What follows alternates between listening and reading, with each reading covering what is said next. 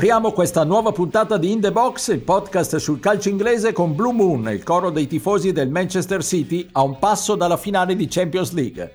Vi parla come sempre Paolo Avanti, in questo appuntamento cercheremo di capire le chiavi tattiche, ma non solo quelle dietro la vittoria di Parigi e come Guardiola sta dominando questa stagione, ma parleremo anche della Hall of Fame della Premier League e delle due neopromosse dalla Championship Norwich e Watford.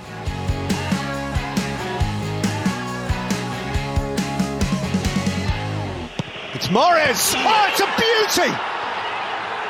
He has fisted in for Manchester City. Il City vince dunque 2-1 a Parigi e ipoteca la finale. Ne parliamo con i miei abituali compagni di viaggio, Stefano Cantalupi. Ciao Stefano. Ciao, bentrovati a tutti.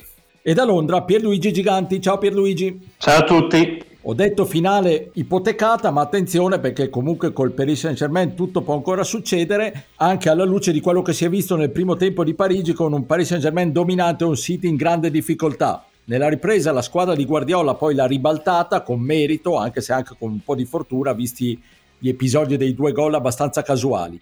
Interessanti le dichiarazioni del post partita di Guardiola, ascoltiamole. Ma noi abbiamo una forma di giocare che dobbiamo, dobbiamo avere molto molto molto controllo. Noi siamo una partita contro, contro il PSG che è aperta, di contropiede, contropiede, contropiede, contropiede, contro questa qualità e questi attaccanti non c'è niente da fare, niente. Sono 10.000 volte più forti di noi, noi dobbiamo portare la partita a un certo ritmo per al finale trattare di, di bloccare uh, la partita. Noi, io, io, conosco bene la qualità individuale del nostro giocatore, noi possiamo fare contropiede quando pressiamo alti, recuperiamo pale e andiamo, ma se dobbiamo fare una partita aperta con Neymar e Mbappé non c'è niente da fare. Con il Bayern Monaco lo abbiamo visto, difendono bene e poi i contropiedi ti, ti ammazzano. Pierluigi, raramente avevo sentito Peppe così concentrato, almeno a parole, sulla pericolosità dell'avversario.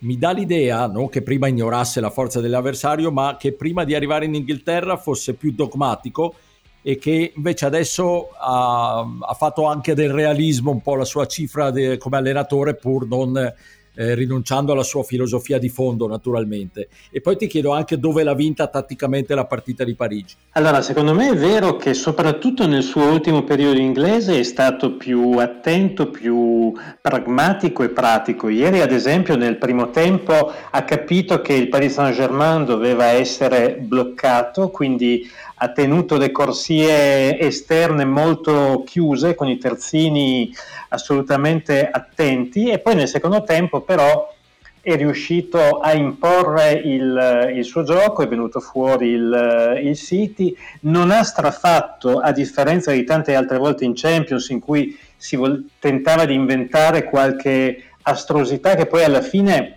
eh, si ritorceva contro. Invece ieri mi sembra che abbia messo in campo una formazione che era quella che ci si attendeva, senza centravanti come sta facendo in... Uh, ormai da, da, parecchio tempo, con i tanti centrocampisti che lui eh, ama. E dove l'ha vinta? Secondo me l'ha vinta nell'avere pazienza, nel non eh, preoccuparsi troppo per questo primo tempo un po' complicato e poi nel, nella ripresa è venuto fuori pian piano i giocatori che il City ha ovviamente non, non li scopriamo noi però eh, questo insieme di tanti centrocampisti come piace appunto a, a Guardiola è riuscito a, a dare il, la vittoria al City, come dicevi tu, con un po' di fortuna, senza dubbio, ma comunque mi sembra che il, il gioco messo in mostra dai Citizens nella ripresa faccia ben sperare per eh, la partita di ritorno. Stefano, allora questo City trionfatore della stagione ha già praticamente vinto il campionato, la Coppa di Lega, adesso vediamo come andrà il resto di questo finale di stagione, ma insomma non ci discostiamo dalla realtà se diciamo che è stata la squadra del, inglese dell'anno. Si parla tutti come De Bruyne il grande protagonista, eh, secondo te quali sono i giocatori più determinanti nel gioco di Guardiola? Ti dico che eh, per andare un po' oltre le solite stelle tanto nominate, a me per esempio ieri è piaciuto tantissimo Walker, e pensando a lui e a Stones, Guardiola ha una capacità di far migliorare anche i giocatori e a fargli fare un salto di qualità impensabile che davvero, ha davvero dell'incredibile, non trovi? Ma a me Walker eh, piace perché ha fatto la foto tra i portieri del Manchester City visto che ha fatto qualche minuto in porta durante la stagione, ha pensato bene che al momento di, di mettersi nel, nell'annuario diciamo, di questa stagione, che ovviamente è una stagione che vede il City come miglior squadra inglese in assoluto, Walker figura nel team dei portieri che festeggiano, insomma, vabbè. Fantastico. eh, lì è un colpo di genio.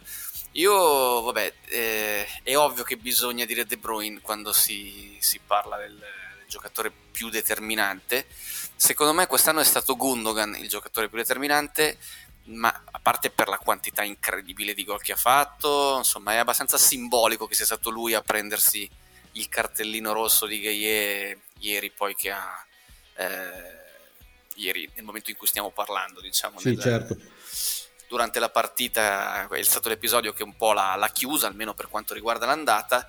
Gundogan è stato il giocatore che forse è mancato un pochino negli anni precedenti a questo livello e secondo me gli ha, gli ha ribaltato molto gli equilibri, la stagione, tutto quanto.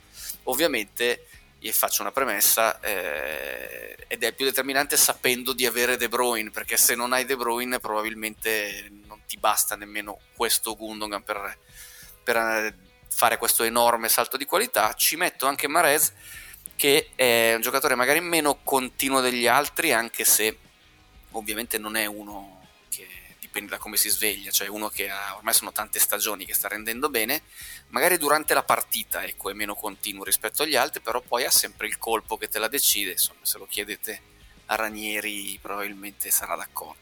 E non dimentichiamo Foden, che il Foden visto a Parigi eh, magari non è stato il miglior Foden, ma questo ragazzo è, non ha ancora 21 anni. Però scusami, è stato imperdonabile da parte sua non castigare la costruzione dal basso del Paris Saint Germain quando ha avuto la possibilità di farlo, perché altrimenti avremmo impostato tutto questo podcast in maniera diversa. Però dai, gli vogliamo bene lo stesso. Gli vogliamo bene lo stesso.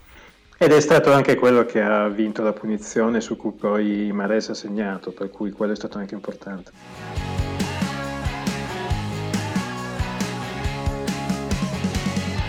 He is Newcastle's record goal scorer. He is the local hero.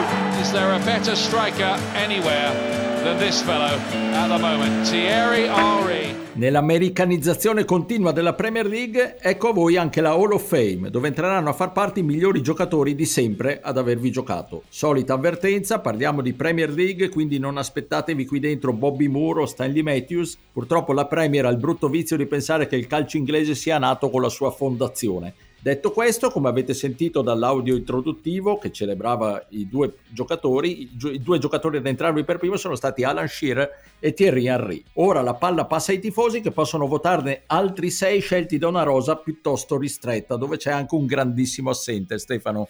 Sì, c'è un grandissimo assente che potrebbe anche essere stato un assente dell'ultima ora, perché faccio fatica a capire quale motivazione tecnica uno come Ryan Giggs non sia dentro questa lista di, di potenziali eh, compagni di, di Shearer e Thierry Henry nella, nella Hall of Fame. Ovviamente Giggs ha delle vicissitudini personali e penali che, che, deve risolvere. Io credo che sia l'unico motivo per il quale il giocatore più vincente eh, della storia della Premier League non, non, non sia dentro.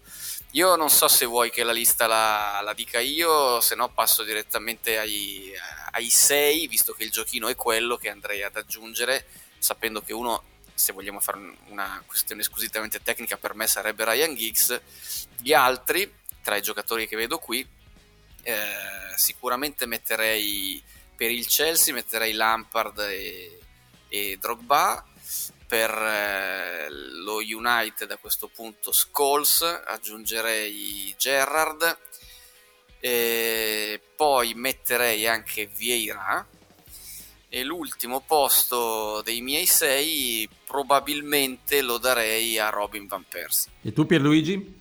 Beh, allora considerando che Schirer e Henry sono già dentro, per cui non debbono essere presi in considerazione, io farei tra i miei sei un tentativo di mh, avere due difensori, due centrocampisti e due attaccanti per cercare di essere il più eh, vicino a una vera squadra e quindi metterei in difesa Ashley Cole e John Terry, e non sono un tifoso del Chelsea, ma credo che siano quelli che più meritino in mezzo al campo concordo con Stefano e inserirei Scholes e poi per motivi di passione mia personale Matthew Letizier, nonostante fosse fermo in mezzo al campo ma i piedi che aveva lui difficilmente si sono visti secondo me in Premier e poi farei un attacco un po' pazzo ed esplosivo e anche dal cartellino giallo-rosso facile formato da Ian Wright e Eric Cantona. E chiudo io dicendo i miei sei, io centrocampo da urlo che era il centrocampo di una nazionale inglese che inspiegabilmente non ha vinto nulla, cioè Scholes, Gerrard e Lampard, poi voto Bergkamp e poi con il cuore pieno di nostalgia per il vecchio calcio inglese voto anch'io Letizier e Eric Cantona.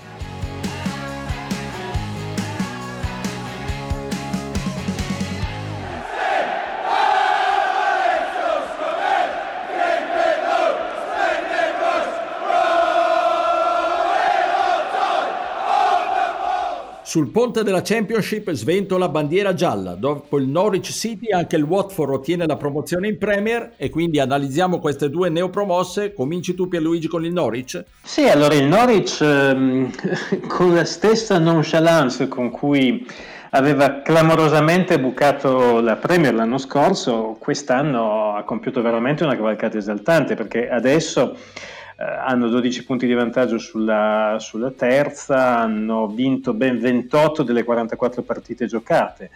Eh, che cosa è andato bene al, al Norwich? Beh, secondo me mh, mm, sono stati tranquilli l'anno scorso quando sono andati, andati giù, hanno eh, voluto provare a dare continuità alla squadra e sostanzialmente hanno mantenuto lo stesso organico, quindi l'allenatore è sempre quello, è Stark, i giocatori più rappresentativi anche loro sono praticamente sempre quelli, perché c'è Pucchi, c'è Buendia, c'è Cantwell, Max Arons e Krull, direi che sono questi i protagonisti uh, significativi del, della promozione dei, dei Canarini. E poi in più sono riusciti a valorizzare un gioiello del Tottenham che è Skip, un uh, playmaker appena ventenne e che è un giocatore che a Carroll Rhodes faranno di tutto per tenere per, uh, per, il prossimo anno. L'interrogativo interessante è capire adesso che cosa succederà al Norwich, visto che appunto, il prossimo anno ci riproveranno con, uh, con la Premier e a differenza di due anni fa, quando addirittura il direttore tecnico Stuart Weber l'aveva ammesso, cioè aveva detto ho mandato in guerra il povero Farc senza nemmeno una pistola. Quest'anno sicuramente faranno di, in maniera diversa, secondo me si rinforzeranno in maniera più importante e consistente e, e sarà interessante vedere se riusciranno a farcela, anche perché la Premier di quest'anno ci sta facendo vedere che le neopromosse stanno faticando davvero tanto. Eh sì, eh, continua questo fenomeno delle squadre che tor- vanno su, giù, i cosiddetti yo-yo teams, e il massimo esempio di queste squadre è il Watford che dopo solo una stagione è tornato in Premier League, vero Stefano? Sì, ci è riuscito con una stagione stranissima secondo me, perché a parte che ha dovuto, cioè si è presentato al via della Championship vendendo dei, dei giocatori, privandosi di alcuni giocatori che erano fondamentali, sono stati fondamentali negli altri anni, Curé, Deulofeu, Capu, eh, lo stesso Pereira che poi è tornato in Serie A, Welbeck. E poi sono successe alcune cose, se guardi un po' i numeri della squadra ti accorgi subito che è una squadra che non ha avuto grandissimo attacco, non ha dei, dei, dei, grandi, mar- dei grandi, realizzatori nella, nella, classifica dei marcatori della, della Championship, ma perché? Perché Vladimir Ivic, che era l'allenatore della prima parte della stagione, diciamo che era molto più bravo a difendere, a impostare la difesa che l'attacco. Questa cosa ha finito per pagarla con l'esonero nonostante fosse quinto quando è stato mandato via e avesse anche ricevuto uno dei premi di, di Manager of the Month. E, e infatti il Watford è particolare perché mh, tra quelli che hanno ricevuto il premio di Manager del mese c'è appunto Ivic e poi c'è anche Cisco Munoz che è quello che l'ha sostituito e invece lui sì che ha dato un gioco offensivo, insomma sono riusciti a tenere Sar e a fare con un tridente con, con Joao Pedro che, che, è il giocatore che è arrivato e, e, con Sema che all'Udinese giocava sì largo a sinistra ma forse non così avanti e invece lì sono riusciti a, a fargli comporre questo tridente appunto con Joao Pedro che ha eh, dato alla squadra quello che non aveva offensivamente. Altra cosa che è successa, vabbè, una delle cose che è successa è che si è fatto male Diney, che è ovviamente il monumento del Watford, l'attaccante principe, però è stato KO per un infortunio che l'ha tenuto fuori poi per tutto il resto della stagione e, e, l'attacco ha potuto schierarsi in questa maniera mentre sul capitolo portieri doveva essere Ben Foster il portiere titolare indiscusso però poi anche lui un dito si è fatto male ha giocato Bachman e tutti pensavano si potesse pagare il prezzo invece ha avuto un sacco di clean sheet e tutto quanto che dire del Watford? Sono mille cose, ovviamente tanti legami con l'Italia perché il club di Pozzo e tutto quanto, e tanti giocatori, Sema l'abbiamo già detto, che sono passati dalle nostre parti e ora sono lì come Troste Kong, come Adam Masina. A centrocampo per tornare a giocatori che invece non sono passati da noi c'è quel Cleverly che giocò anche titolare nello United. È una squadra abbastanza ben assortita per, per il livello della Championship in questo momento se parte bene l'anno prossimo magari riesce a farsi una Premier senza eh, diciamo soffrire più di tanto fino all'ultimo per cercare di salvarsi ma l'avevo detto anche del West Bromwich e mi sembra che siamo pronti per tornare giù. Ecco, gli amici del Watford spero non abbiano sentito e va bene, vedremo come andrà la prossima stagione, ci prepariamo invece a goderci il finale di Championship con i sempre bellissimi playoff, vi diamo comunque appuntamento alla prossima settimana, un saluto e un ringraziamento a Stefano Cantalupi, ciao Stefano. Ciao, alla prossima. E al londinese Pierluigi Giganti, ciao Pierluigi. Ciao, buona settimana a tutti. Ciao a tutti.